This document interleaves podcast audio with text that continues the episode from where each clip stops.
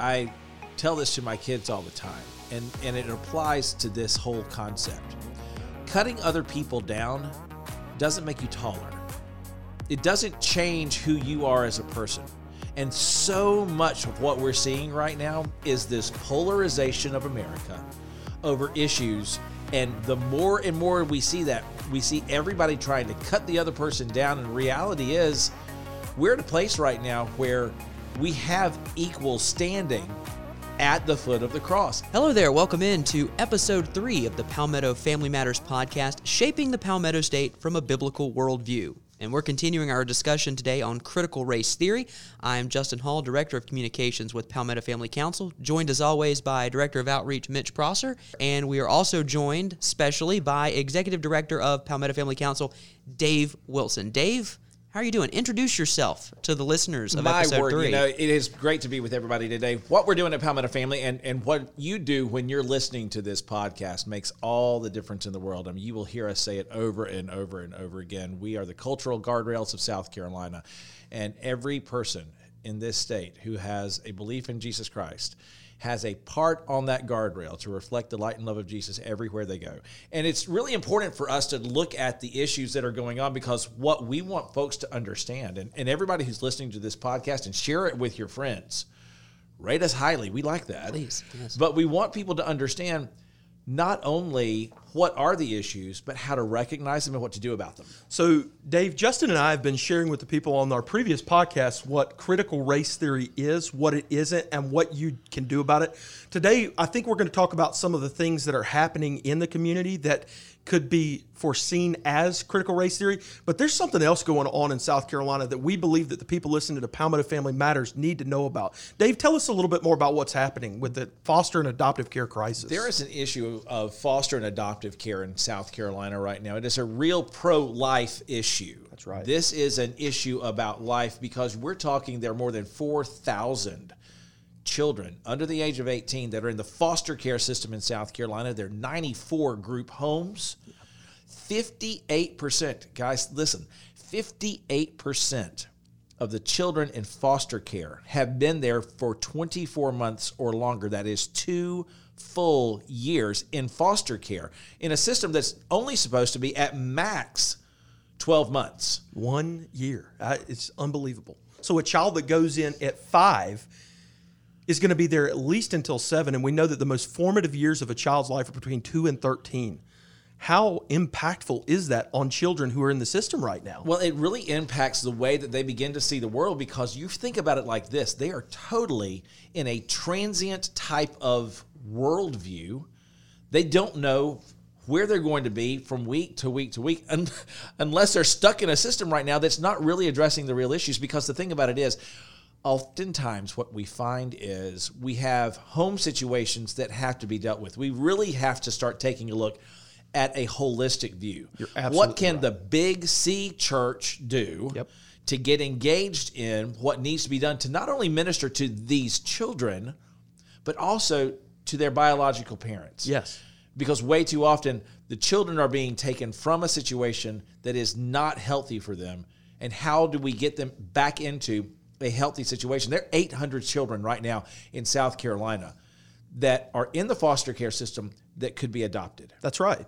So, Dave, as we talk about this, and we talk about Palmetto Family Council shaping worldviews in South Carolina, in the Palmetto fam or Palmetto State, uh, as we talk about this and we work through this as Palmetto Family and the cultural guardrails in South Carolina, What what are we doing at Palmetto Family to encourage and activate the church to get involved in the foster and adoptive care crisis? So Governor McMaster reached out to us and said, listen, we really need to start addressing the pro-life issue. As a matter of fact, he wants to host, and we're going to be hosting in October, the Governor's Summit on adoption and foster care in South Carolina. This is akin to the if issues that you've been seeing and addressing COVID and Accelerate S C and getting South Carolina back to work. The governor's going to be hosting a summit that we're going to be co-hosting with him on this issue, because it's got to be addressed. And the thing right. about it is right now, it is happening right behind us, and oftentimes we can't see it. And it has so many other ramifications that you right. are not necessarily seeing all the time. And folks who are listening can begin to pray over this issue, can yeah. begin to really research this issue, because it is one that, Dave, you mentioned, most people don't even know. We hear all the time about the, the mess that is the foster care and adoption system across the country, by the way. This is not a South Carolina-only issue, but certainly being in the Palmetto State, it is important that we understand where we are. And to get answers, we're actually going to be joined by a guest in a future podcast that I think is going to be able to provide some answers and some more information to folks from the inside. So we actually have been putting together a task force at the request of Governor McMaster um, to, to start addressing some of the initial issues that are going on. As a matter of fact, that group met the other week, and D S S Director Mike Leach came and spoke on the issues that are coming to this from the D S S perspective. He's going to be joining us on the podcast uh, in a few weeks. More exciting news. Right. Wow. To be able yeah. to start saying, here is what we are doing as a right. state. Here's what you can be doing as a member of our community. Here's what your church can be doing. Here's what ministry opportunities exist, because not everybody's going to be a foster parent. We right. understand that. But there's a, a whole network of people where we can come behind and be the church to address the issues of widows and orphans. Wow. Yeah. What a novel concept here to start addressing the real issues that are going on right now in our own communities. And that, Dave, is what we've been talking about for some time, and the true definition of what it means to be pro-life. A lot of people have this idea that as Christian conservatives, we're simply pro-birth. Nothing could be further from the truth, Dave. We are pro-life, womb to the tomb, and we believe that life is valued by God. We're made in His image, Imago Dei, and we are, as we're made in His image, we have the opportunity to share His glory, shine His glory. So this is just another opportunity for Christian conservatives to have a pro-life worldview. Right, because what we're wanting folks to be able to understand is when it comes to being pro-life, we're not just talking about an end to abortion. That is a primary concern of ours. And that is huge. It is huge. But it is also what is going to be done to prevent negative things from happening in children's lives. What are we going to do to expand opportunities for children, for families, for job opportunities, for educational opportunities? Those sorts of things that really make a real difference in the lives of families in South Carolina. And on episodes to come of the Palmetto Family Matters podcast, we're really going to dive into the issue of the foster care and adoptive crisis going on in our state. But I want to recalibrate here and get back to what we've been talking about for our last couple of episodes, and that is critical race theory. We have discussed, if you've been listening for the previous couple of episodes, and if you haven't, I encourage you, go back, listen to those, and make sure you subscribe to the podcast so you can get alerted every time we go uh, uh, with a new episode. We have talked about what critical race theory is, how it's been defined in culture. Mitch, you and I have discussed uh, how the change in wording and the definition of words has really contributed to this, this just infiltration of this new critical theory. We talked about it. Justin, we it's can, a jumbled mess. We, I mean, yeah. the words as they're being redefined, and as you said on one of our last episodes, they're being changed daily. Yes. If you if you look up a word in the morning, its definition on the interwebs, Google, mm-hmm. Merriam-Webster dic- dictionary might be different in the afternoon. Right. They're actively changing terms and what they mean. And as we've said over and over again, words as we understand them are the basic exchange of ideas, and words matter. And with that, with that change in wording comes this idea of, okay, how are we seeing this infiltrating into society, or how is it starting to get into our everyday life? Because you're probably listening right now in your car or in your home, and you're saying, well, I don't see how this is really affecting me right now, because the changes can be subtle, and it takes some time for you to see them. But we are here today to talk about these practical things that are happening with critical race theory. Shortly after I started as president of Palmetto Family Council, I had to do an interview with N P R. Now, wow. It wasn't, you know, it wasn't hostile, but at the same time, we were talking about the Equality Act. Yeah. And what does the Equality Act mean? And the reporter kept trying to turn the subject onto the issue of equity. Now, back in the day, equality and equity would seem synonymous. Equality and equity are two totally different terms in today's society. You're talking about language change. You're absolutely right. They are in, in the issues, in the realm of politics, political discussion, and what we're trying to do as a society. Equality and equity are two very different things. Yes, they are. We actually talked about that as we ended our last episode. We talked about that, that I was, I was reading in Psalms one day, and I came across that God judges with equity, and my insides felt squeamish. Because I would, I had, I had been infiltrated with this idea of what equity means in twenty twenty-one, twenty twenty terms, and not what true equity means, which is just justice and judging from a place of full righteousness. Absolutely. And as we expressed on the last podcast, the difference, the thirty-second, ten thousand foot view, the difference between equity and equality is the difference in equal starting place versus equal ending place. In equity, what they've done is taken the level starting place and adjusted your starting place to pr- provide potential outcome. In other words, we're going to give you an advantage so that you have a better stopping place or Correct. Finishing place. And if you were raised in a church like I was in the South uh, in the eighties and nineties, you probably heard your pastor say at some point, the ground is level at the foot of the cross. Yeah, Dave's mm-hmm. saying it yeah. as I'm saying it.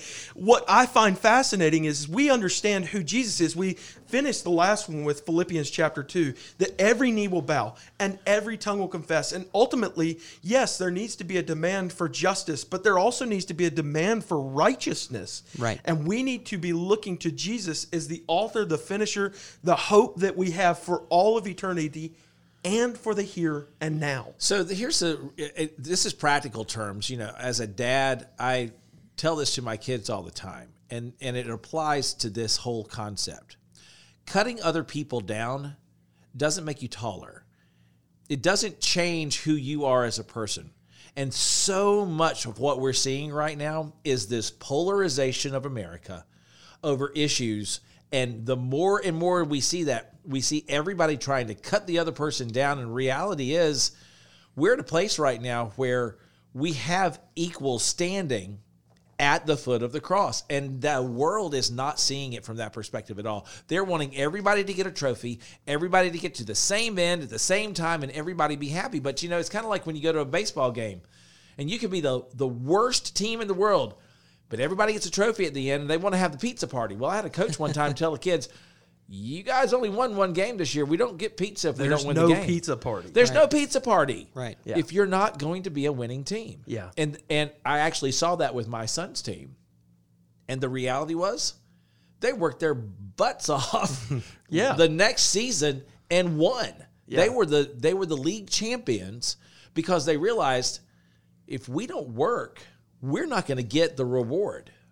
Right. Yeah. By the way, losing teaches us to be good winners. And so when we have the opportunity to lose, it teaches us how to be humble well, in our goes, winning. It goes back to the Thomas Edison quote. He was asked by a reporter one time, how many times did you fail at making the light bulb? He said, I, I didn't fail at making the light bulb. I found four thousand ways that don't work, but I didn't fail at creating the light bulb. Right. And and that's way too often how we we want to view failure. Failure is not a bad thing. It is a teaching moment. But what we're finding is um, in our public policy, certainly as it, it becomes more apparent, is this idea of critical race theory and this need to have differing starting points so we all end up in the same ending, because if we have disparate endings, that is a That is a telltale sign, and I'm and I'm using terms here from other folks. I do not believe this, but that is a telltale sign of racial inequality and racism itself. And in order to fight that, we actually, according to one person, we need to be anti-racist, which when you read his definition or hear it, it makes no sense and is actually racist. Anyway,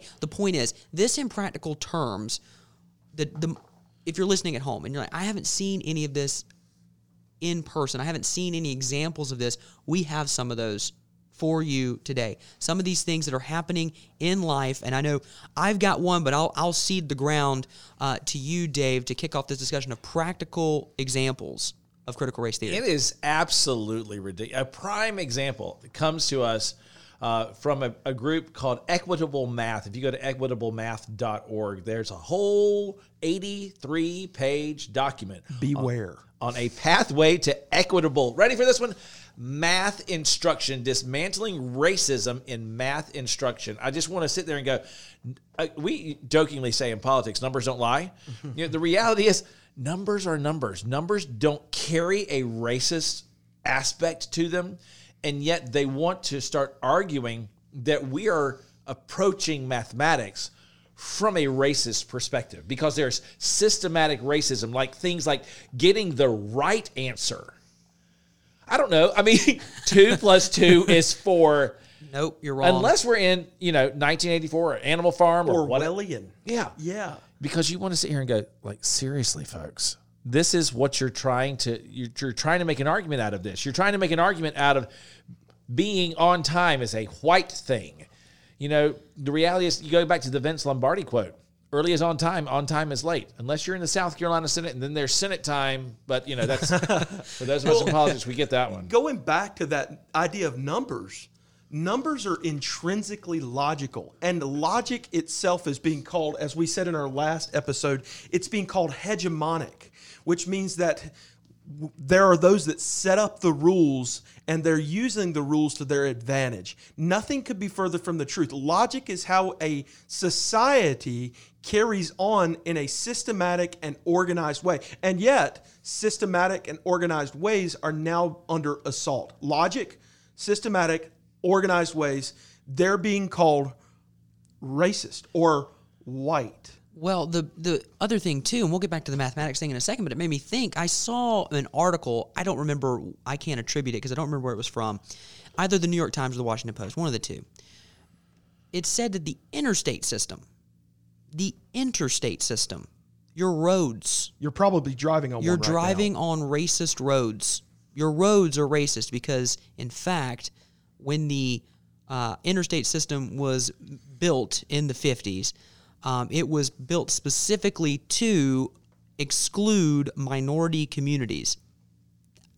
Roads don't have feelings. They don't have thoughts. Therefore, they cannot be racist. That's not how this works. And we're just terming everything with this idea of race. We're viewing everything through a prism of race. That's what this is. And now we're talking about mathematics, and getting the right answer is considered racist now as well. So I've got ten kids. I've got five boys and five girls. And I can tell you straight up front, none of them learn exactly the same. That's reality. Yeah. The reality is people learn differently. You've got some people who are auditory learners, some who are kinesthetic learners. If you've got more than one child living in your house, you probably understand, because you go, my two kids are totally different. I can yeah. tell you ten kids are all different. There are some places where they're similar, but the reality is there are differences, and there may be differences in the way that we teach certain things to help it be able to be applicable to make sense for a particular learner. But to sit here and, and to basically say, you know, asking in math for a child to show their work is racist, which is a prime, an example of assessing students for learning in this particular document that we're talking about right here.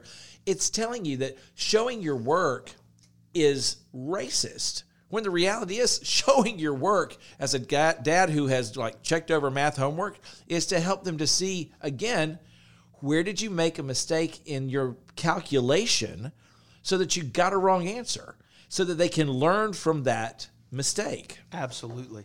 We learn how to be better winners when we've lost. When we learn the mistake, we understand that, and then we learn how to be humble winners. But wait a minute, is that's not actually the whole essence of the gospel? Exactly.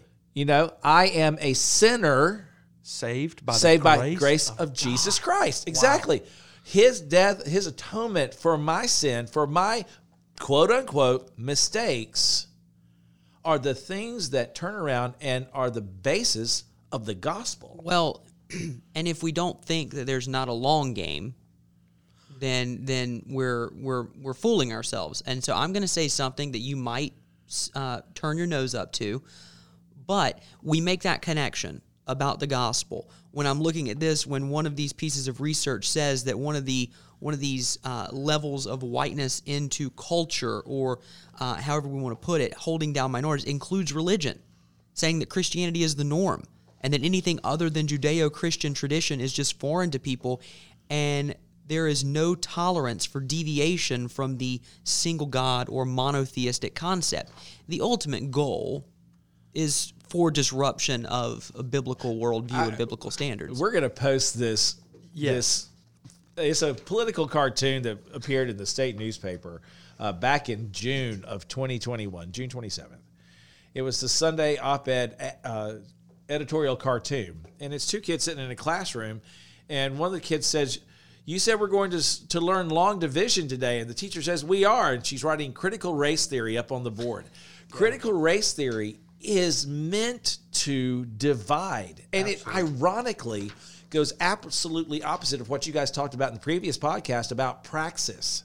This whole concept of critical praxis is built on five simple concepts that in and of themselves have nothing to do with race, but more at looking at how do I identify a problem, one, two, research the problem, three, develop a collective plan of action to address the problem, four, implement a collective plan of action, and five, evaluate the action and assess whether it's working or not.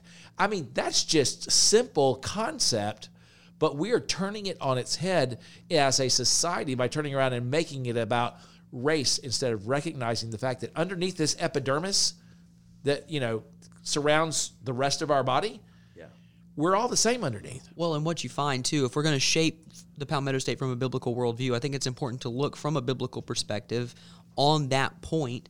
Um, there were issues between races in the Bible. We do see that. There was there were issues between the Jews and Samaritans. There was some infighting there. There were some definite issues. But you know what's interesting about the book of Acts?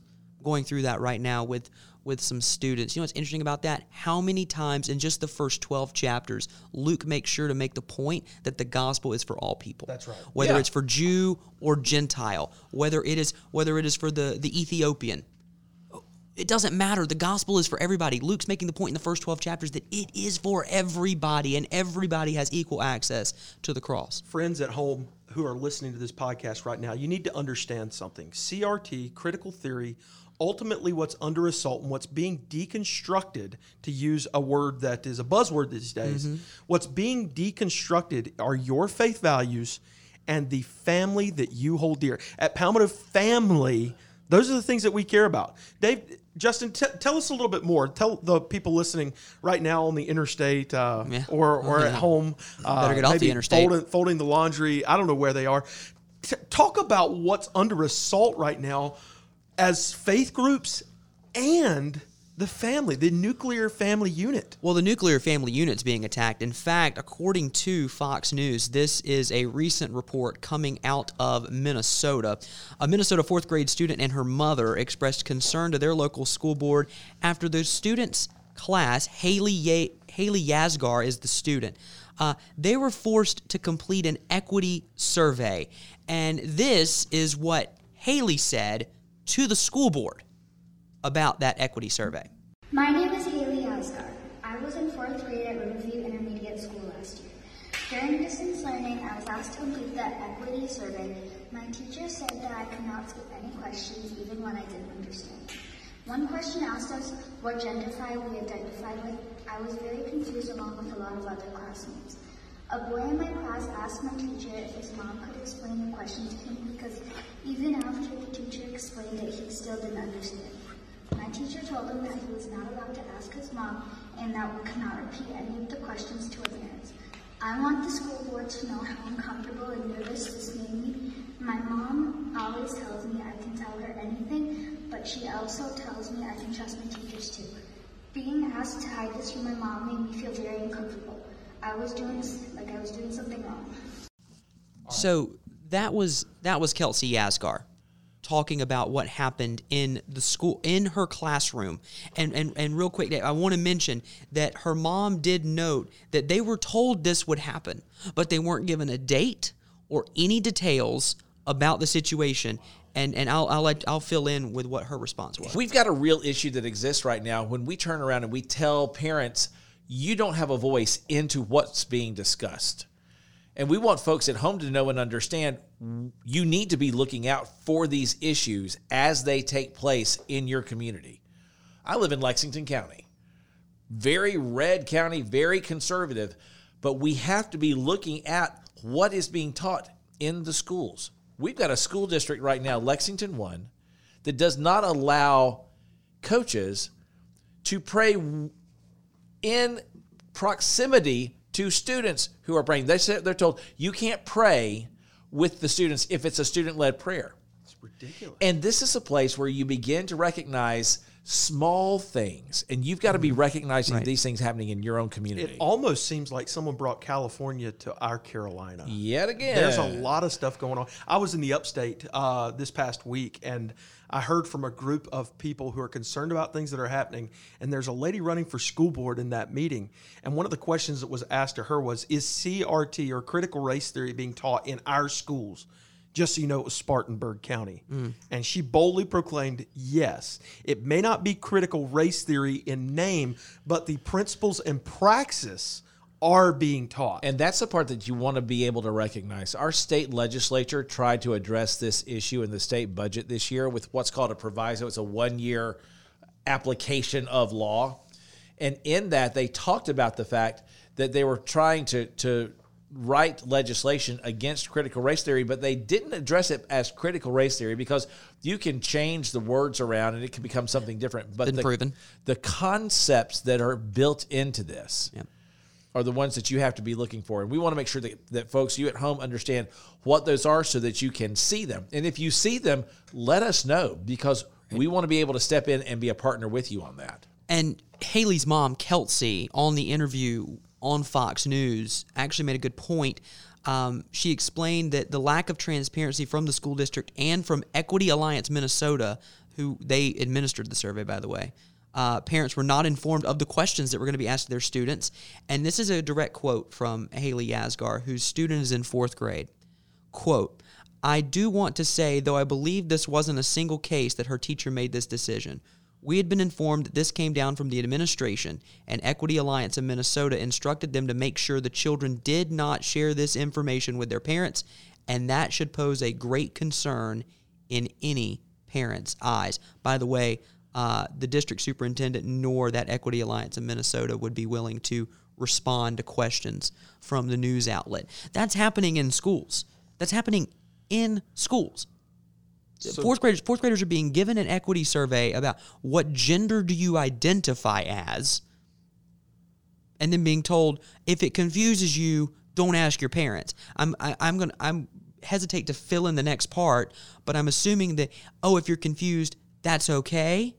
Sure. Uh, here's here's a here's a term that you can label yourself with. Sure. I'm so, gonna imagine that's the next. So what part. You're saying is, the family's under assault.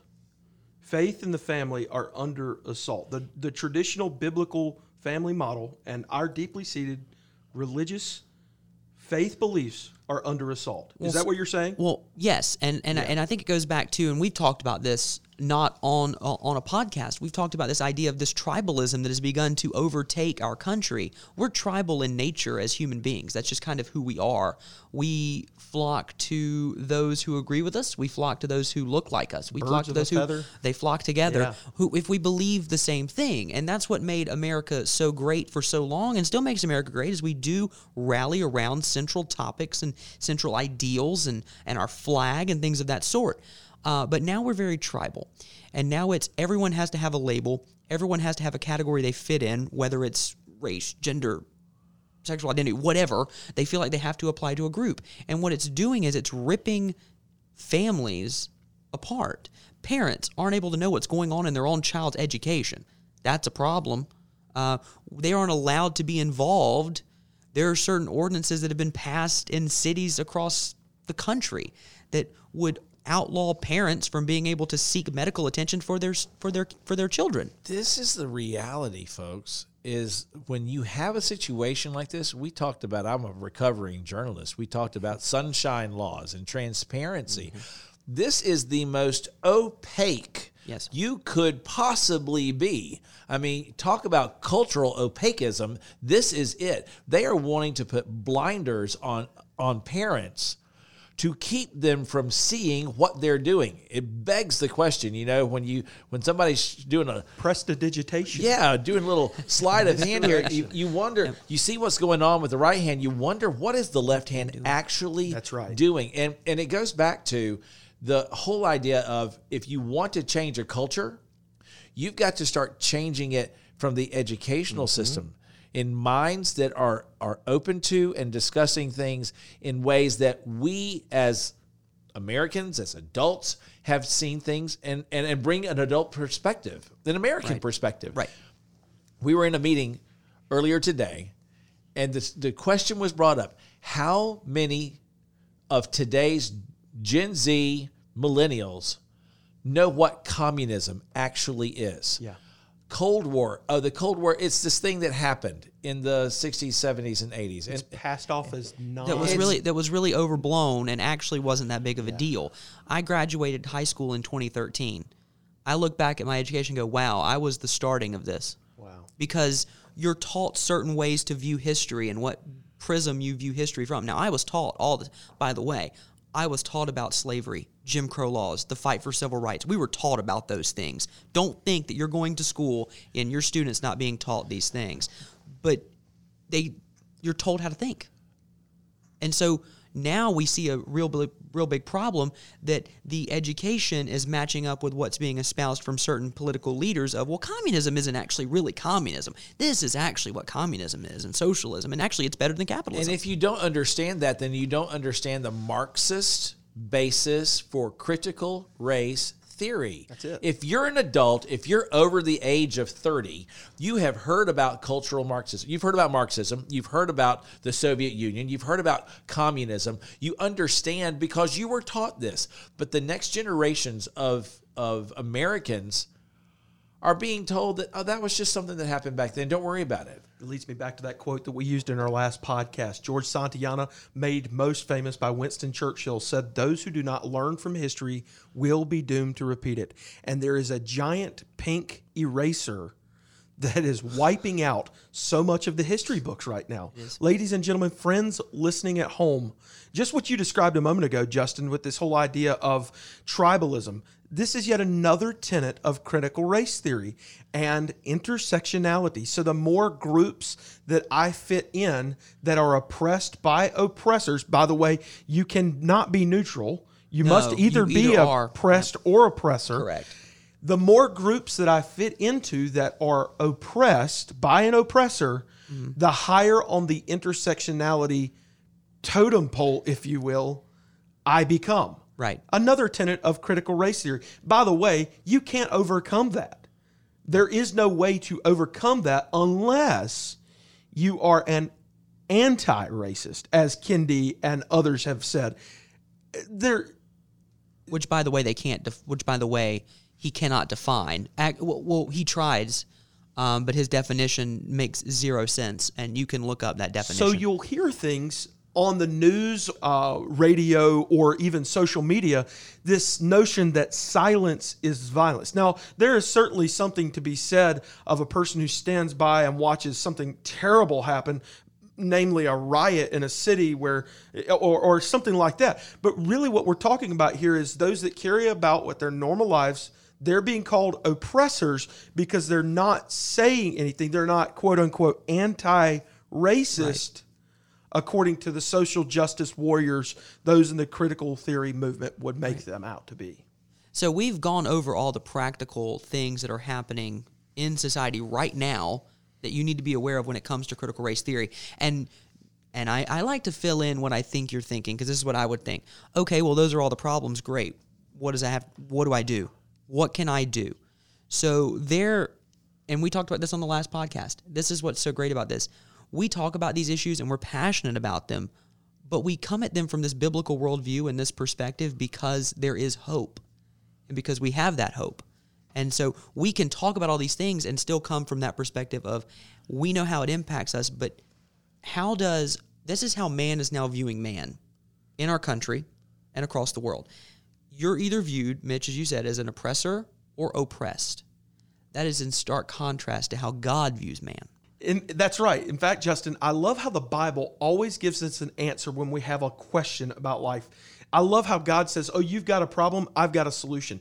Take you to Micah chapter six and verse eight. And this verse that so many pastors have used, it's so key and pivotal for here we right here, where we are right now. It says, he has shown you, oh man, what is good. And what does the Lord require of you? What does God want of us today? to do justly, love mercy, and walk humbly with your God. And that's the big thing, because um, I heard that verse quoted um, by a United States senator, and he left off the last part. He said to do justly, to love mercy, and he said walk humbly. He did not with finish. Your God. He did not finish. The important part of that, if you walk humbly with God, you will learn and you will be shown how to act and do justly. And you will learn how to love mercy because it's been shown in abundance to you. It all starts there. I think that's the most important thing for us to always go back to. We can talk about issues, and we will never, ever be at a lack of topics to discuss right. on this podcast. We will never reach the end of that until Jesus comes back, because the reality is we live in a world, we live in a time period where we are going to be facing things that are of biblical proportion that we are really looking at right now and going, is this a place where I can make a difference? Here's the reality. You can focus on the gospel. What we focus on at Palmetto Family is this. We focus on the gospel, applying the gospel to the situations that you encounter. We work on issues of public policy so that we can pull the weeds and pull the brambles and help to till the soil so that when the seeds of the gospel get thrown out, they're landing on good soil. Yeah. And that's the part where you play a part in this because you live in your area of this state. You live in a place where you have to be a reflector on the guardrail of your community, because what happens in Ladson is different than what happens in Latta, than what's ha- different than what happens in Charleston or Greenville or Myrtle Beach or Rock Hill. It doesn't matter. What you have to do is recognize what's going on in your community, because if it's happening in your community, guess what? It's probably happening somewhere else too. And that's where we want to be a resource for you. When you see those things, let us know so that we can share that out with other folks and make them aware of what's going on so that collectively we are standing together and making a difference, again, to pull the weeds, to pull the brambles, to till the soil so that the seeds of the gospel get thrown onto good soil and the gospel can take off. Justin, what can our friends listening to Palmetto Family Matters do right now, literally right now, that will make a huge difference in South Carolina? If you're listening on your podcast app or whatever service you use, as long as you don't close out the app, you can actually go to your text messages right now and you can type guardrails in the text box. Guardrails, G U A R D R A I L S, guardrails to seven six zero seven six. That'll get you signed up for some alerts from us, action alerts. That's going to be very important as news continues to break that you need to be aware of. We'll send that to you. You can pose questions to us if you want to get connected. If, if you want to get connected to a church in your area, we can help with that. If you want to get to know who your legislature is, we our legislator is, we can help you do those things. That's a way to get connected with us as well. You can also, of course, follow us on our social media channels, Facebook, Twitter, Instagram. Make sure you subscribe to this podcast. We would love to get a five-star rating from you. I believe it's well-deserved. Uh, but make sure you subscribe to our to this podcast. Every week, we're going to be talking about these issues that are so important. And let your friends know that we're here because, again, we don't want you to feel like you're alone here. Right. We're right. here to be a resource. We, we, we talk about this. We're a hub that is here to connect different communities together on different issues so that you know and you understand how you can make a difference from a biblical worldview in your community and in the state of South Carolina. Wow. We have uh, talked about a lot today on this episode of Palmetto Family Matters. We've introduced what's happening in the foster and adoptive care crisis. We're going to be telling you more about that in the weeks to come, in our episodes to come. We'll have Director Mike Leach of the Department of Social Services on, and uh, we'll talk a little bit more about critical race theory, those sorts of things. And we're going to continue to bring you vital topics that you need to know about, and we're going to help you shape a worldview here in the Palmetto State. And if you have an issue going on, let us know about it. Reach out to us. Reach out to us at Palmetto Family, and we'll talk about it. That's right. On this show, we will we will talk about the things going on on the ground in South Carolina. If you let us know about an issue, we'll talk about it here, and we will get that out so people know about, like Dave mentioned, what's going on in the Palmetto State. Absolutely. So for Mitch Prosser, our Director of Outreach, for our President, Dave Wilson, I am Justin Hall. Thanks so much for listening to the Palmetto Family Matters podcast.